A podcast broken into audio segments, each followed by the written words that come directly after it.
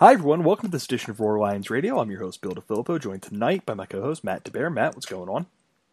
Oh, you know, just day 773, I think it is, of uh, self isolation and quarantine. and uh, I've only sort of lost my mind at this point, but uh, no, we're going to talk a little Penn State football, so something is right with the world, I suppose.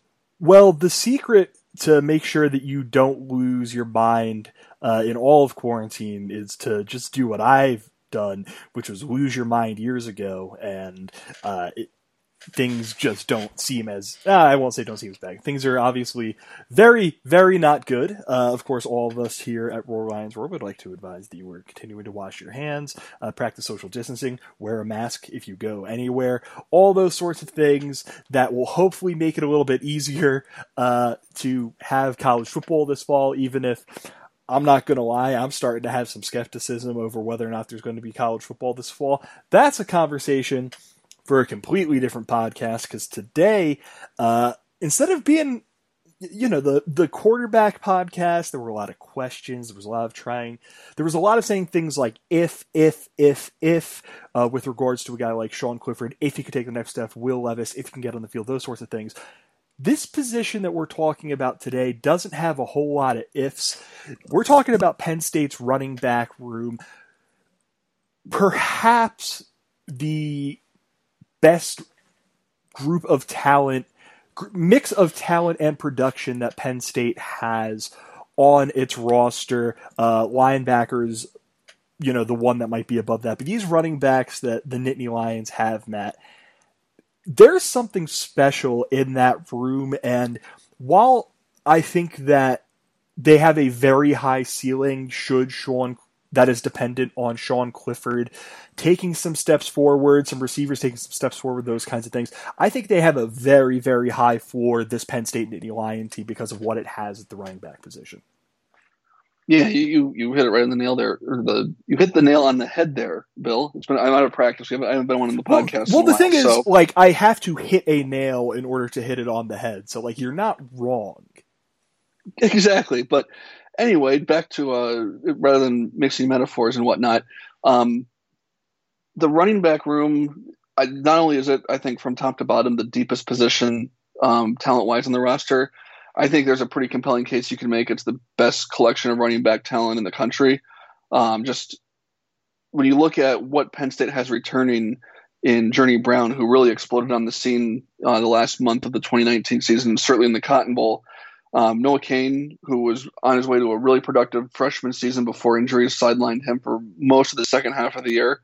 Um, and then a guy like Devyn Ford, who we didn't see a ton of last year, but um, certainly flashed. And um, I could make a case potentially that he might be naturally talented, more naturally talented than anyone else on the roster, which is saying something um, with the, with the other guys in the room. Then you had two new true freshmen we'll talk about here in a minute who both I think add an interesting dynamic, and it's it's fascinating to me on one level that you can have that conversation um, and not be out of place by saying that it might be the, the best collection of running back talent in the country. And oh, by the way, five former five star talent Ricky Slade announced he was transferring mm-hmm. a couple mm-hmm. months ago. Um, it's just it's a really dynamic group, and I think as we go through this here in the next little bit, you don't have a whole lot of um, overlap of talent. I think each guy brings something interesting to the table that the rest of the, the group doesn't um, which I think makes them situationally effective. And I think it also, just from a, a you know drive to drive perspective, it allows them to do different sorts of things. And I think um, you think about Kirk Ciarrocca and what he's what he is looking at on this talent um, at running back, where he's trying to install this new offense, and he you know looks up and down the roster, and he's got three guys that were really productive as uh, two true freshmen and a, a redshirt sophomore last year, and then he's just, he's adding two more four star talents to that group. Um, that's going to run behind a pretty good offensive line too. It's a really really intriguing group, and I think it's one of the reasons, if not the biggest reason, why there's so much optimism surrounding Penn State's prospects this year overall. And then that's not just from a, a local perspective. We, we had it on the site earlier in the week. Uh, Nick and I talking about the you know whether or not this team is is being over or underrated going into the year. And when you look at these preseason polls that have Penn State, you know, anywhere from five to seven or eight, you know, right in that solidly in that that tier of teams right below the the consensus elite group this year, the, the running back position is probably the biggest reason outside of Micah Parsons why they're getting that much hype. This is a, a, legit talented group that I think can do a lot of things to carry this team. And uh, mentioning Micah Parsons, maybe he gets a carry this year. I think I think I speak for everyone when I say uh, it would be really cool if Micah Parsons carried the football this year. Uh, I, am actually really glad that you mentioned Ricky Slade because he's such like he, you know he's not with uh, the team anymore.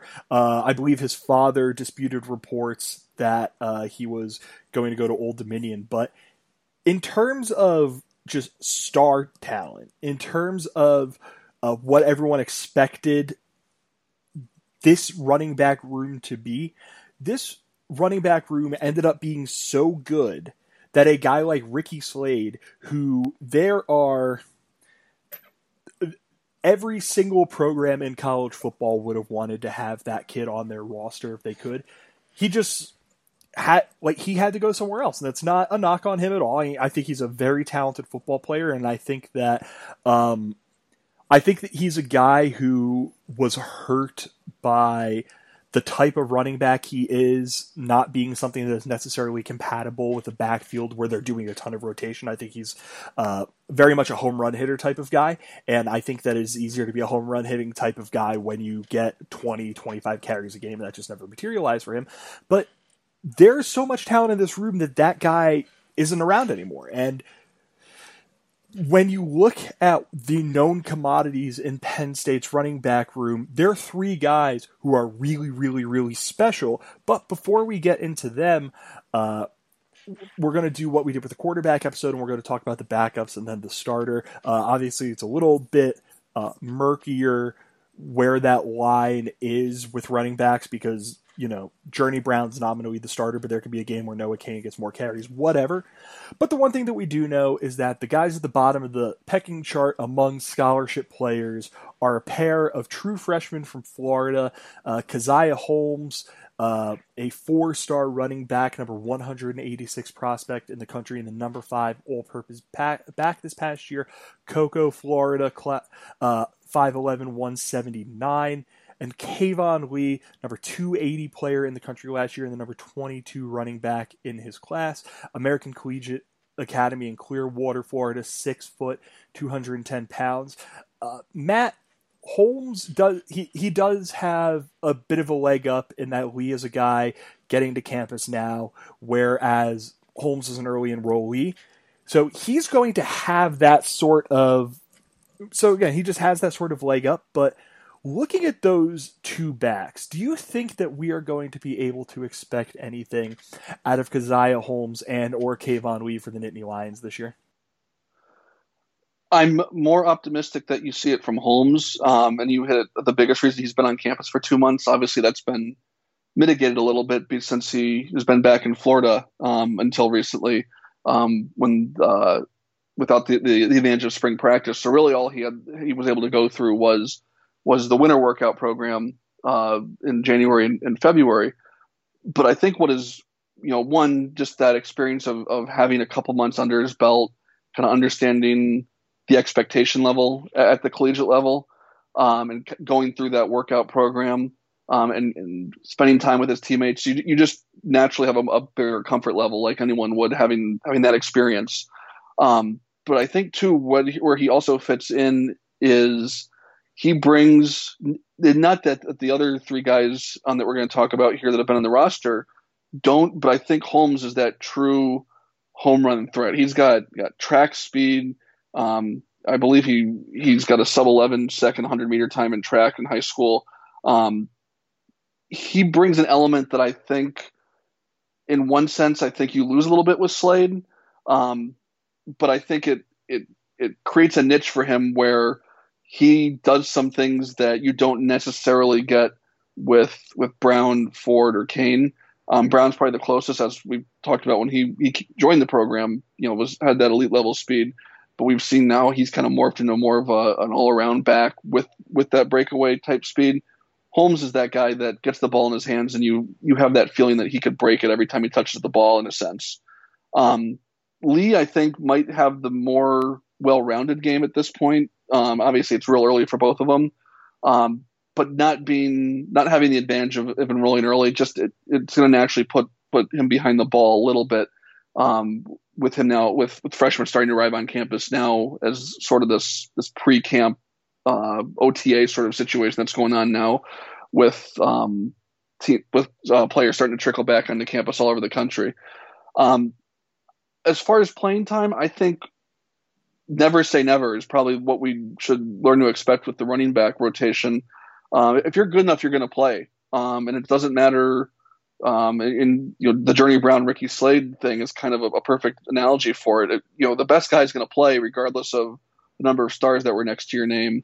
Um, and if you prove that you can play, you're going to play. And I think that's what we saw the evolution of last year. That um, you know we, there was kind of this demand for for less of a rotation, um, and we saw less of one once Journey Brown really established himself as that guy. Aided a little bit by Noah Cain's injury, of course, but um, he took advantage of it. And I think if if either one of those guys, Holmes or, or Lee, prove that they're they're capable of, of contributing, I don't see any reason why why at least one of them doesn't. I think Holmes might have another advantage too in the return game potentially, where that speed can become more of a factor.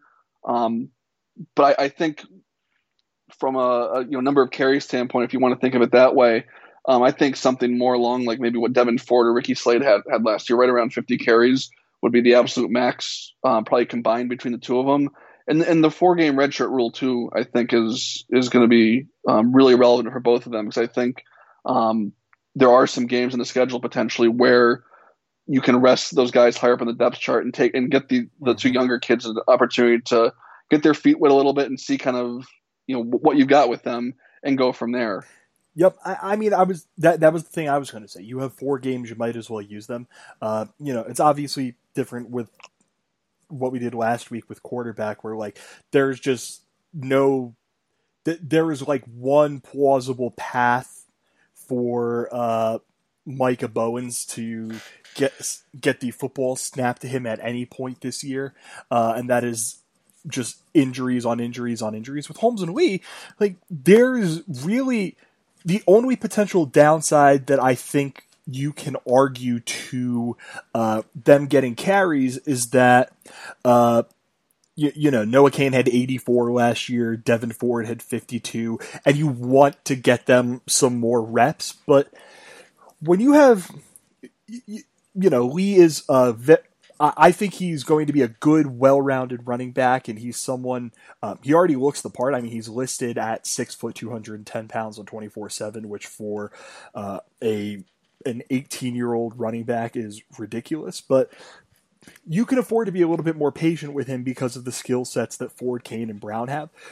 With Holmes, there are two kinds of speed in college football. There is speed, and then there's the kind of speed that makes those other guys, those speed guys, look slow. That's the kind of speed that Caziah Holmes has, and you might as well find a way to take advantage of that, even if it's in limited action. Like I'm glad that you mentioned you know Devyn Ford last season. Uh, last year, Ford 52 carries, 294 yards on the ground, uh, 5.7 yards per carry, uh, and then caught five balls.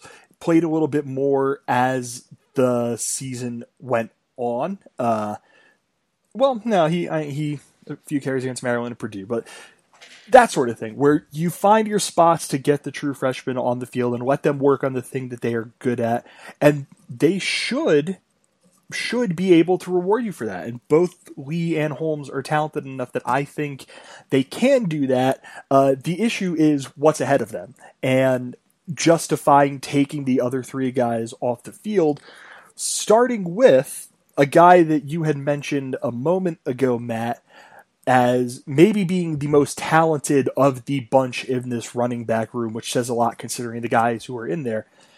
That's Devyn Ford coming into his sophomore season after, you know, I just read the numbers on his freshman year. Wasn't a super, you know, he didn't set the world on fire or anything like that, but he had a very, very respectable true freshman campaign, 5.7 uh, yards per carry. I guess my questions for him, and they are twofold. Number one is how does he take a step forward?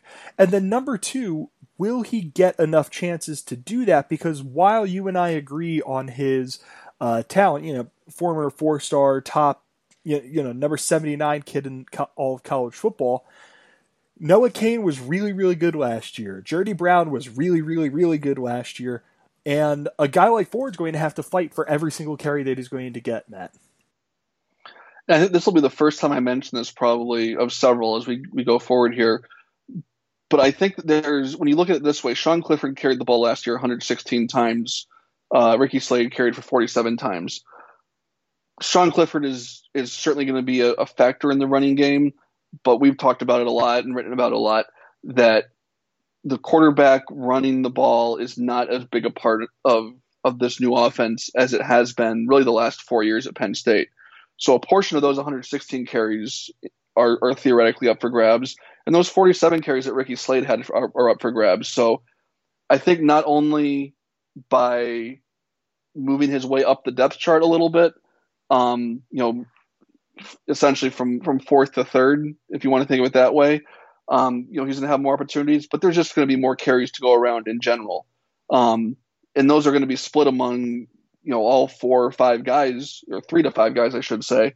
Um, but I think you know, like I said earlier, the best guys have proven, and that this isn't just a, a recent development. Penn State, especially at running back, is going to put their best players out there, and um, I think it's going to be a fascinating thing to watch because there's, um, you know, we saw Noah Cain last year. You know how how effective he was, um, especially you know short yardage situations on the goal line. Um, you know, uh, holding leads late in games, that sort of thing. Um, he certainly has proven what he can do. I think there's still, um, you know, on the field in games, there's question, there's still that that question to be answered about Devyn Ford. I think you and I both agree that that he's going to answer that emphatically that he's he's more than capable, but he still has to go out there and prove it. Um, but I think I think you're going to see a very even split ultimately between Ford and Cain, just because I you know there's those more carries that I mentioned being up for grabs, and I think Ford's just going to take that next step forward. I think um, Cain was probably um, he, he enrolled early last year, so that he had the benefit of that. But I think he came to to college as the more um, he was closer to his ceiling than Ford was. So I think um, he was more of a known quantity, if you want to think of it that way, than Ford was last year.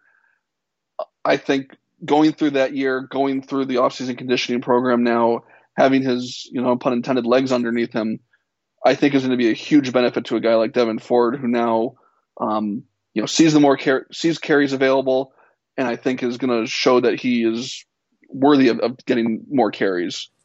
Uh, yeah, I mean, I, I, I, think I'd agree with that. I, he, I, I would. How, how, how do I put it? I think that the thing that makes him so interesting is that you know, Journey Brown is a capable pass catcher.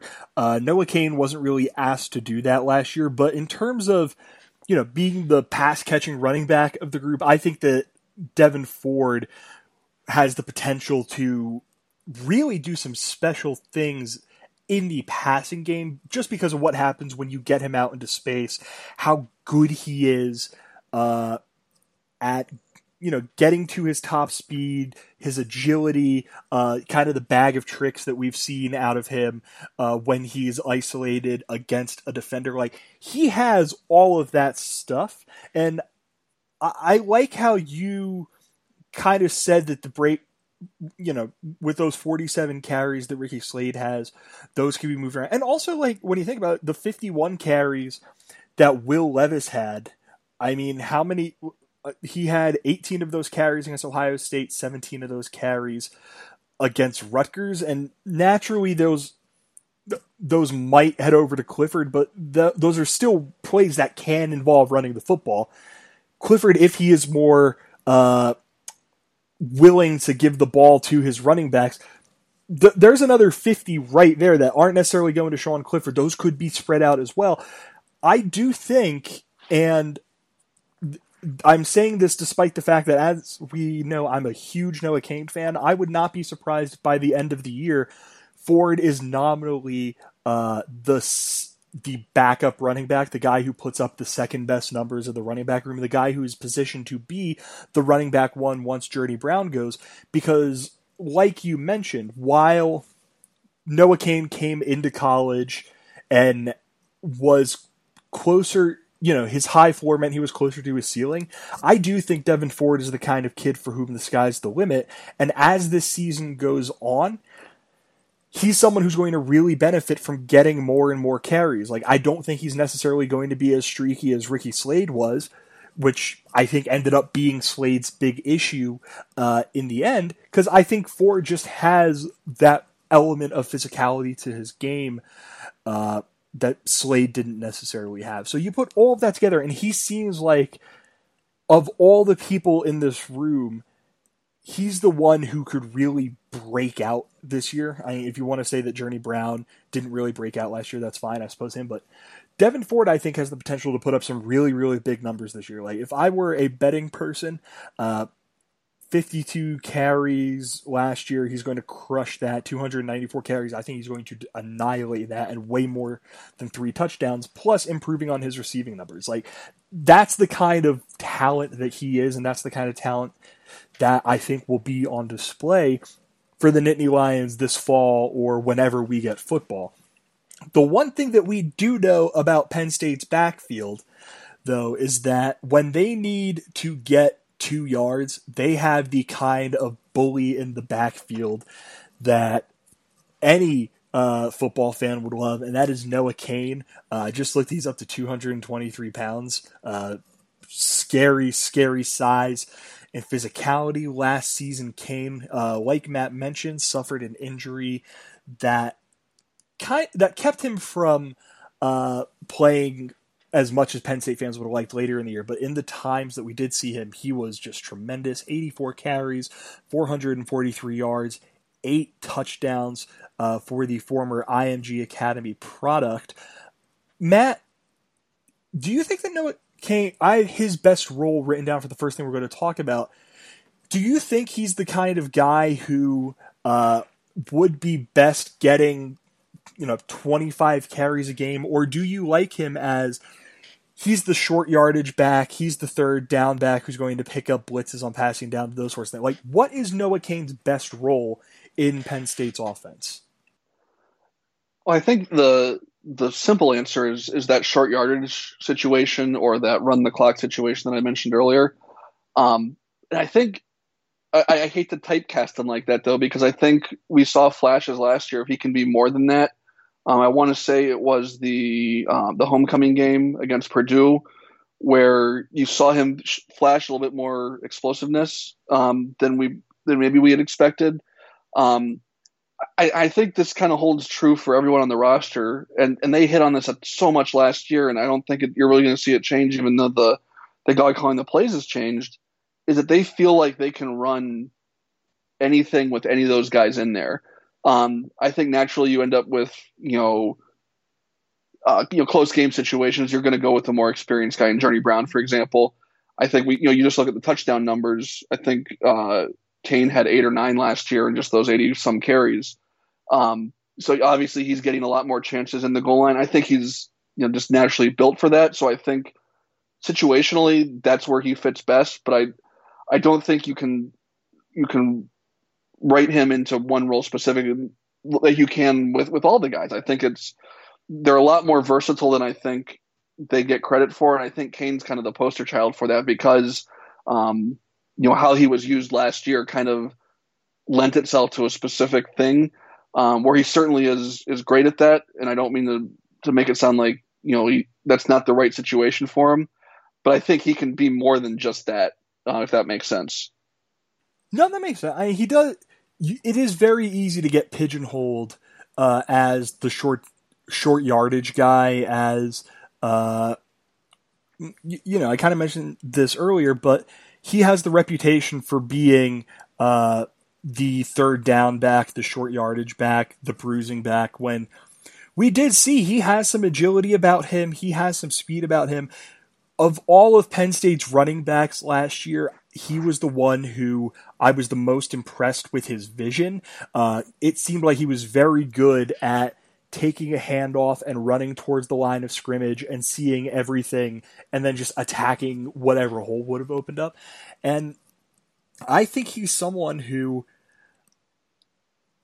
I just think he makes Penn State's running back room better. It's still the thing that uh, we said on National Signing Day last year, but his mentality, his approach, and all the things that he does are things that you want in your running back room. He's a guy who's going to challenge everyone. He's a guy who's going to bring his A game every single day, and that makes everyone around him better. And it also helps that he can back that up on the field. I would not be surprised if we see if just because of what he is capable of doing.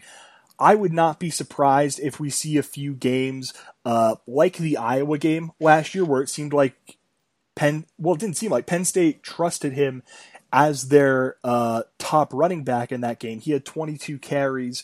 Uh, Journey Brown, Devyn Ford, and Ricky Slade all had four carries individually. He's going to have his games where he is really cooking and he is really attacking defenses. And when those games pop up, you're not going to be able to take the ball out of ha- his hands regardless of how good everyone else is. The question, the kind of the second question is off of that is how does he build on last year? I, I don't think there is much building for him to do and I don't necessarily mean that as a knock. I just think that if we get that version of Noah Cain this year, the guy who ran for 5.3 yards per carry uh, and had eight touchdowns and 84 carries, basically one touchdown every 10 times he carried the football, that's going to be really, really, really good. Yeah, and I think to answer the question, I think proving what we think we know that he can be more that well-rounded player and that's you know more than anything just getting the opportunity. And I think we he was limited certainly last year with the injury that really took him off the field for um, you know the last six or seven games of the year really. Um, and he even said as much on a Zoom call um, with the media just a week or two ago. Um, you know, kind of diving into how that this injury just kind of lingered and it ended up being a lot more. Um, I don't want to say severe, but a lot more significant than I think anyone expected at the time. And we all remember the the Noah Cain watch before games, you know, really starting, you know, at that midway point of last year. You know, what, is he going to be on the field? Is he warming up? Is he not warming up? Um, and it seemed like every week we thought he'd be there, and then he wasn't, and we, you know, got the got the light shed on that. But I think now in his second year, healthy, staying healthy, just taking advantage of those opportunities that he's going to get and proving that he can be more than just that that that banger between the tackles, that short yardage guy, that goal line guy, proving that he can be kind of all things in all situations. Yeah, um, and, and like, they, may, like they've talked about. If I may, like even if that is what he is, that's still a dimension. You know, Journey Brown is a, is a more well-rounded back. Devyn Ford is a more well-rounded back. I suppose Kayvon we could do that. That's still a dimension that those other guys have had to learn. That's just something that comes naturally to him, and that's something they don't For have sure. elsewhere in the room and I think, and you hit on it earlier that he's he's incredibly decisive. Um, he's you know he sees the hole and he hits the hole hard. I don't think there's a that's just you know, he's not that guy that's going to try and beat you one on one all the time. He's going to see what his bet you know where the bit the best opening is. He's going to hit it hard and he's going to get what he can out of it. Um, you know, I'm looking at the, the longest carries for uh, running backs last year. Journey Brown, 85 yards. Uh, Sean Clifford, 58 yards. Devyn Ford had an 81 yarder. I think that was the Idaho game, maybe. Ricky Slade had a 44 yarder. Uh, Big Will Levis had a 49 yarder. And you've got Noah Cain at 27 yards. And I think that kind of demonstrates that he's he's not trying to hit that home run every play. Um, it's just not his game. I think it's you know I'm going to take if it's you know four yards, if it's eight yards, I'm going to you know hit that hole, hit it hard, and and go go straight forward. There's not a whole lot of east west in his game, and I think that you know, going back to what we were talking about, it kind of separates him from what the rest of the group does. And it's not good, bad, or, or indifferent. It's just, it, it kind of just is what it is. It's what he brings to the table that they don't necessarily get with the rest of the group. Yeah. It, if, you know, he certainly has elements of his games that, uh, suggest that he could be more than this, but if he's just the three yards and a cloud of dust guy, like I- am perfectly fine with that. Like he is very, very good at doing those sorts of things, and Penn State's running back room will be better because of it. Uh, the ultimate reason why Penn State's running back room is very good, at least uh, heading into this season, is the nominal starter, which is Journey Brown. Uh, the it, you, you, know, coming in, in years past, uh, it was very, very, very obvious that Saquon Barkley uh, was going to be the dude someday. It was very, very, very obvious that Miles Sanders was going to be the dude someday. I think that despite his very prolific collegiate career, if you told me at any point Journey Brown was going to be Penn State's starting running back, I would have been kind of worried about that. You know, three star kid, number 918 nationally, had, was viewed as an absolutely stunning burner, but you didn't know about the rest of his game. What he has turned into, you know, Matt, we can, uh, you know, just touch on this quickly. I don't know if there is a transformation on Penn State's roster from what someone was, at least right now, what someone was as a recruit to what they are now that is more stunning than the one that we've seen out of Journey Brown. Oh, absolutely. And I think it's it's not just the the recruiting ranking. I was, you know, I remember back when he committed, it was kind of one of those, um, not not a head scratcher necessarily, but it was one of those it caught you a little off guard because of how well Penn State's recruited running backs and has continued to recruit running backs. Um, you know, Keyvone Lee, I think you said is like you know 280 nationally. He's the lowest rated by a by a pretty healthy margin kid they brought in, with the exception of Journey Brown, and that goes back to to really since James Frank, James Franklin has been here. I mean, you know, Andre Robinson, some of the kids that have transferred out um, that have come in under Franklin, were were all very highly regarded. Um, so you have that factor and you hit on the other part where the speed was was a known commodity from from day one, um, and, and, the prolific high school stats and everything. I don't think any fan, um, and probably quite a few you know, recruiting analysts, could have ever envisioned him morphing into what what you see now. He's really t- he's he's developed skills that you didn't see in high school, and part of that is because of that that breakaway speed. You didn't necessarily need it um, but he's become just a different kind of player than I think anyone really anticipated. Um, at least, you know, from our perspective, I'm sure, you know, coaching staffs and, and whatnot, guys that do this for a living saw, you know, some of this potential. But um, to go from, you know, guy that we kind of thought might be looking to transfer after a couple years just because the depth chart wasn't going to favor him to unquestioned number one guy on a depth chart laden with talent from top to bottom. And you know, we're we're going to talk about here in a minute, but you know, potential NFL future after this year. There was even some some probably more internet chatter than anything, but he would have been eligible after this last year as a redshirt sophomore um, to go. And I don't think in anyone's wildest dreams that we thought we'd be having that conversation about Journey Brown, you know, in hitting into his redshirt junior season. Yeah, I'm I'm looking into this right now uh, because I was interested while you were speaking, talking about um, Journey Brown as a uh, you know just as a recruit, and through 2020, uh, let's see, yeah, through 2020. James Franklin has brought in however many recruits over the uh, over his tenure, there have been 17 recruits in his uh, in the one, two, three, four, five, seven recruiting classes that he has brought to Happy Valley that have had a lower composite rating than Journey Brown.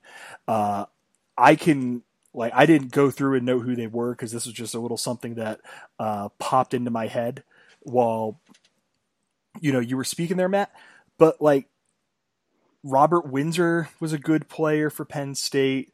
Uh, I think Blake Gillikin was a little bit ahead of him in terms of composite rating. So, like, the level of guy uh, that Penn State has brought in compared to the level of production that they've gotten out of it, like, the only other guys in that area are the guys who really came out of nowhere. So, like, your Christian Campbell's, Jason Cabinda was a little bit better as a composite rating, those sorts of dudes none of those guys ended up getting the hype that Journey Brown has for being one of the best in college football and someone who has an NFL future. And, you know, it's a testament to uh, the coaching job that Ja'Juan Seider did. I, I don't think he played, he would have gotten a year under Charles Huff, if anything. Uh, but I don't think he uh, played under Charles Huff. Someone will certainly fact check me if I'm wrong on that. The job that Ja'Juan Seider has done, the job uh, that Ricky Rahne did at his as his offensive coordinator, the job that Matt Limegrover did as the offensive, like all this stuff goes into it. But it's a testament to Journey Brown at the end of the day that he is as good as he is. And now we're at this point where you look at lists of guys with Heisman odds, and he's not high on it, but he's usually on that list somewhere of the top, you know, 40 to 50 guys in college football with Heisman odds. He's talked about as a potential, you know, day two or high on day three NFL draft pick. He's talked about as one of, you know, he's not in that uh, Travis Etienne class of running backs. Uh, th- this reminded me that Travis Etienne came back this year, which is very funny. So him, the uh, Chuba Hubbard type guys, that level of guy, but he's viewed as a level just below them. And he has the numbers to back that up. Last season, 129 carries, 890 yards, 12 touchdowns. Uh, his performance to end the year, where he went 124 yards and two touchdowns against Minnesota, 101 against Indiana, 64 and 1 against Ohio State, 103 and 3 against Rutgers, and 202 and 2 against uh, Memphis in the bowl game. All this hype is justified. And I want to know, Matt, before we dive into uh, you know the context of him this season and what the future holds for him, what are just your thoughts on the preseason hype that Journey Brown has received? Well, I think first of all, is it's certainly well deserved, like you said, um, and I I think where he's at right now, you you can see a way where he plays his way into that that group of, of Etienne and Hubbard and some of those guys that are that are considered the, the best of the best in the college game going into this season.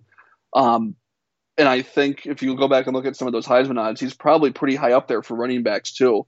Um, you know, that's a whole other discussion, but that's become such a quarterback centric award to even be a running back that's that's getting mentioned for for for any sort of Heisman contention is a testament to to whoever it is, and let alone Journey Brown with, with what we were, we've been hitting on. Um, it's it, it's it, it, makes me feel good. I guess is the, the simplest way to say it is just that you you see a kid that by by all accounts has worked his butt off to to get where he is, and it clicked and it clicked so big for him that um, it, it's it's one of the reasons why I, I, think you watch sports is for stories like this. The guy that that no one thought would be be where he is is now not only there but has the potential to even to go further. Um, and you know, there's there's just so many different levels to it, and I think um, you know Penn State as a whole with James Franklin does, does such a good job of, of getting kids and, and those stories out there, whether it's you know Saquon Barkley for the Heisman a couple years ago, Trace McSorley with some of his big years, now Micah Parsons and Journey Brown. You see, you're seeing them getting that sort of buzz. Um, it, it, I think, just reinforces what James Franklin and the coaching staff preaches all the time that if, if you work hard and and put the effort in and you know do, do what you're you're asked to do as a, a member of this team, then the sky's the limit. You know, they're if you're good enough, you're going to play, and if you if you take advantage of those opportunities, you know you're going to get more of them. And, and Journey Brown is probably, at least on on this roster right now, the the poster child for that kind of mindset.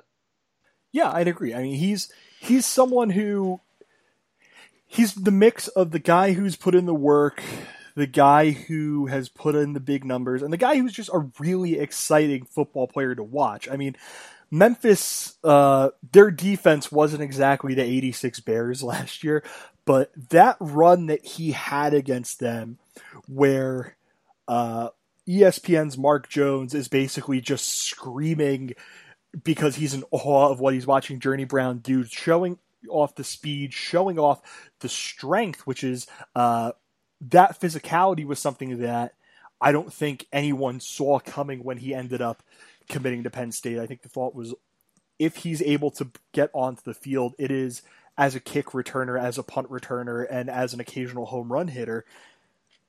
He just has he has developed into a guy who does a little bit of everything for Penn State, and that that like that is just hundred percent deserved. Every single element of hype that comes because while that hype, uh, you can lean into it a little bit too much, and a guy cannot deserve it. It doesn't come when someone is not deserving and hasn't backed it up on the football field. And he had, you know, he doesn't have the just raw number of carries as a Hubbard, as an Etienne of those established guys, you know, Kylin Hill, those established guys in college football who, uh, you know, we've seen over the years that they are some of the best running backs in the sport, but he he just has everything that you want, and we have seen enough out of him to safely say Journey Brown is one of the best running backs in college football. And Matt, considering that hype and considering, uh, you know, everything that we just said about him, what constitutes in your book a good season for Journey Brown? I I think numbers are a part of it but I think like we've talked about with with every single one of these guys, it's the numbers are going to be are to be skewed a little bit because they're not going to be you're not going to have you know a guy that's carrying the ball 300 times. That's just not the way Penn State operates. I think if you even go back and look at you know Saquon Barkley and Miles Sanders um, in in recent years, even guys that were the, the de facto number one guys without as much talent behind them weren't carrying the ball that many times. So I think it's hard to put a you know 250 carries and 1500 yards. You know, I think it's hard to say something like that for for any running back on this roster. Um, even though Journey Brown is, like we've said, the, the clear cut number one guy. I think you, for me, it's it's seen that that continued growth and evolution of his game. You know, seeing well what he did against Memphis, for example, seeing that continue into you know the Virginia Tech game. You know, I'm forgetting what the order the schedule goes in, but Michigan, Ohio State, Iowa, the big games on the schedule. Seen him put up those kinds of efforts, whether it's with 10 carries or 30 carries. Seen him run the same kind of way. Seen him be just as productive with the chances he gets, uh, however many of them there are. Um, continuing to see that that growth because I think, like I said earlier, he has the potential to take that next step and join that that that top tier of running backs by by not necessarily having the productivity and, and raw numbers of them, but by demonstrating just the the talent that he has. Um, and I think you know he's he's going to have more than 120 carries or whatever he had last year. You know, a lot of those, like you said, Bill, were in the last five games or so of the season. So he he really obviously came on late in the year as Cain's injury and and struggling to get consistent production at that spot um, up to that point. Um, I, I, think you're going to see him closer to 200. Maybe maybe he reaches 250 if he you know just you know continues to grow and grow and improve and improve as a player. Um, but I think the numbers are going to be there regardless. You know, but whether it's you know 1,200 yards or 1,600 yards, I think you're going to see a really really productive season and you're just seeing him continue to become a better player because I think, you know, yes, this is his fourth year in the program, but I think you're still just scratching the surface um, because of you know what we saw in in the limited carries last year. Um, I think there's more there, and I think seeing seeing that continue to grow, whether it's that the, the strength, whether it's the the athleticism in the open field, or or you know being more consistent as a pass catcher, just continuing to grow as a football player and a running back, I think is is most important because because everything else will come from that. Yeah, I I like how you saying he you said he's still scratching the surface because he's all like for all this hype, he's still a guy who has never been asked to lead a backfield over the course of an entire college football season. So like we for how all the praise we're heaping on, we still don't quite know what the best version of Journey Brown is. But if it's something, if it's basically just an expanded version of what we saw last year, that's one hell of a running back. I, mean, I would say the expectation for him. I'm looking at uh, Athlon Sports preseason All Big Ten offense, And looking at the running backs, first team was Journey Brown and Trey Sermon at Ohio State. Second team uh, was Stevie Scott of Indiana and Mohamed Ibrahim of Minnesota. Third team was Zach Charbonnet at Michigan and Elijah Collins at Michigan State. Fourth team was uh, Isaiah Pacheco at Rutgers and Dedrick Mills in Nebraska. Like, I don't think any of the guys that I said are just clear cut better than Journey Brown. I mean, Sermon or Master Teague, whoever it ends up being at Ohio State's really good. Uh, Ibrahim's a talented player. Stevie Scott's one of my favorite players to watch. But like, what Journey Brown is capable of doing, he there really is it, there really is no reason why he can't be the best running back in the Big Ten this year.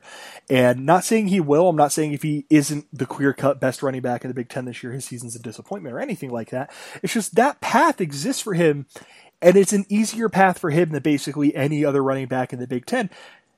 That's special. Like that's something that, like that's DreamWorks stuff for a guy who there was no guarantee he was going to be in the program by this point because, you know, maybe he transfers to a Duquesne or a Robert Morris or a program of that ilk.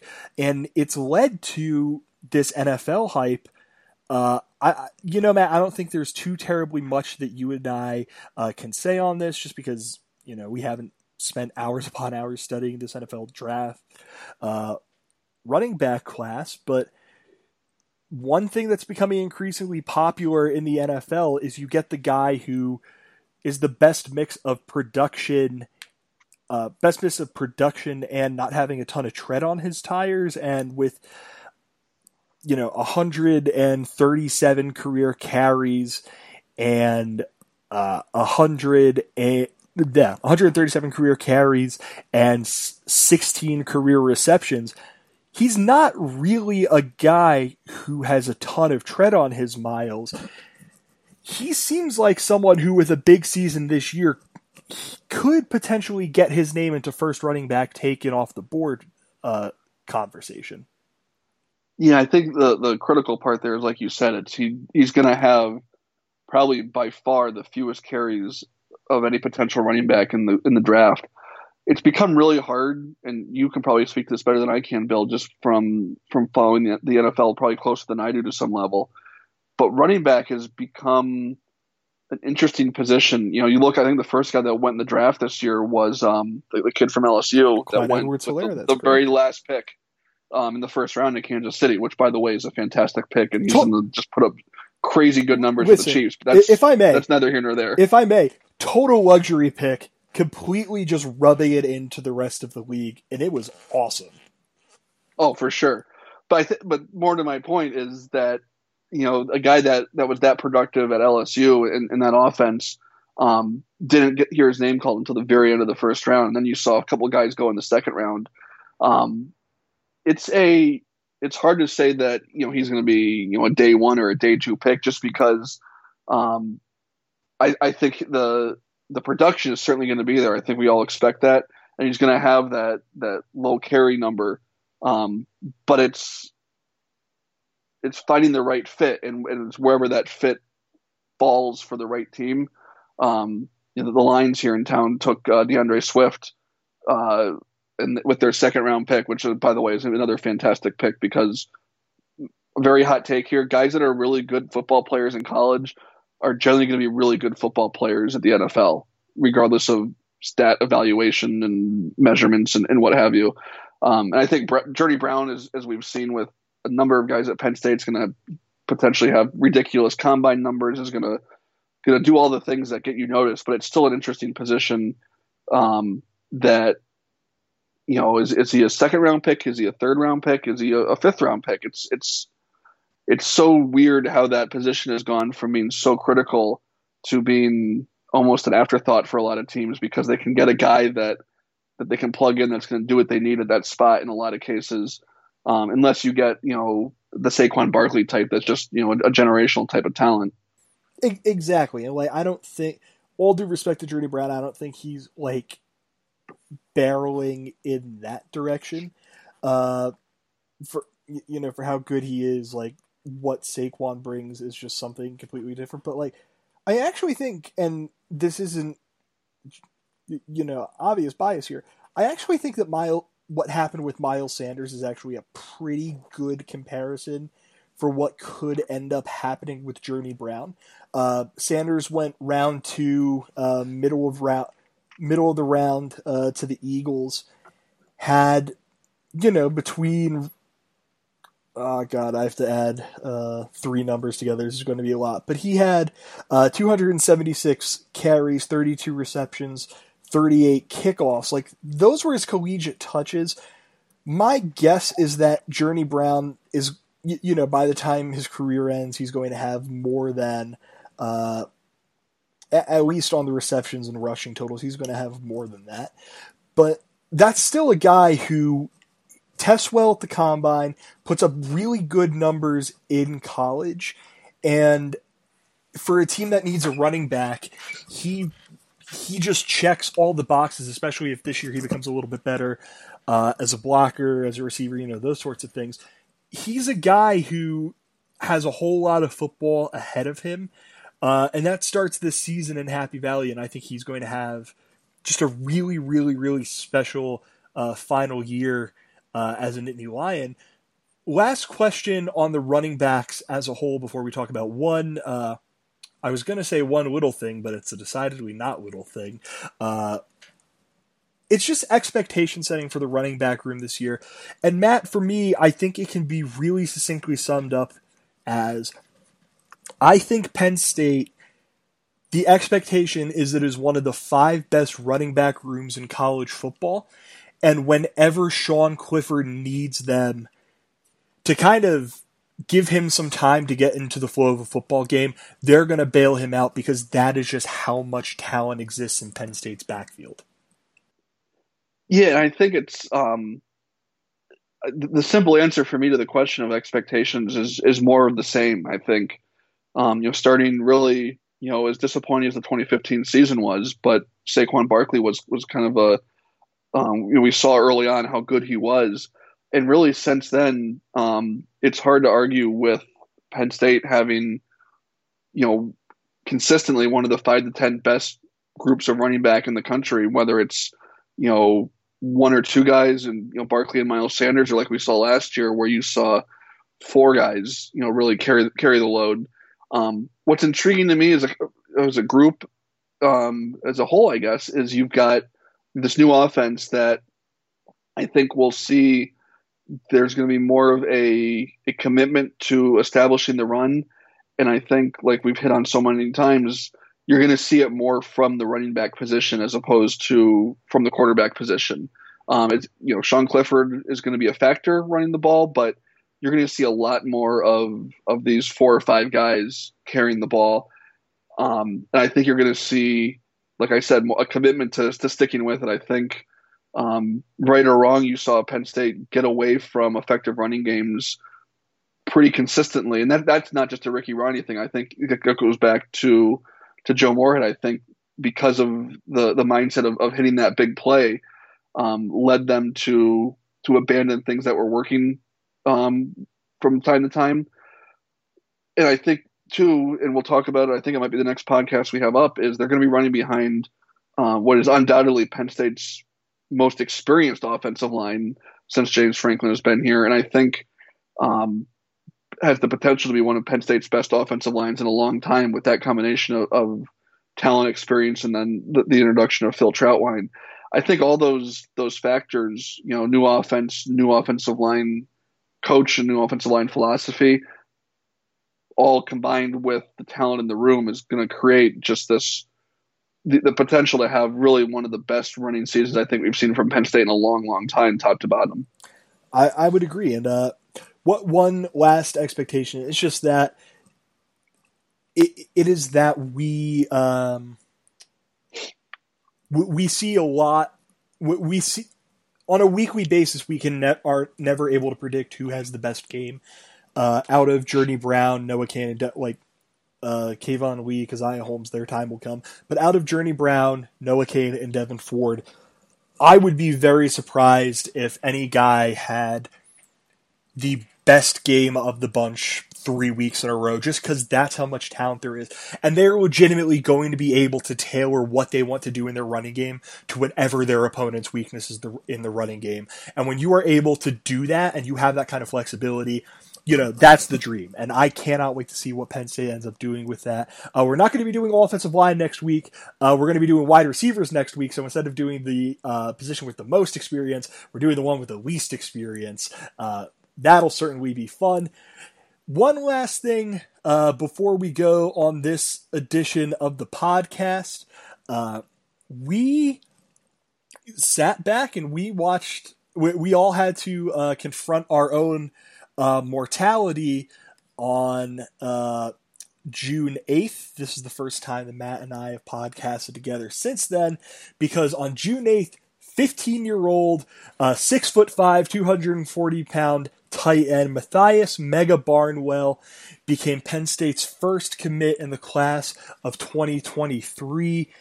Matt, uh, he's a child and he's already like near Mike Gesicki size. Uh, I haven't gotten a chance to watch too terribly much of him. I just know that uh, for tight ends, he's going to end up being one of those rare kids that ends up being ranked very, very, very high. What can Penn State fans ex- what, like what do Penn State fans need to know about the game uh, that even as a 15 year old makes it so exciting that Matthias Barnwell is committed to the Nittany Lions? Well, I think two things. One is is like you said, he's the the potential, and he's only 15, so you know plenty will change between now and and when he signs. And fortunately, he signs in December. You know, theoretically, in the earliest signing period of 2022, before I turned 40 a month later. So the important part is he will sign when I'm still in my 30s.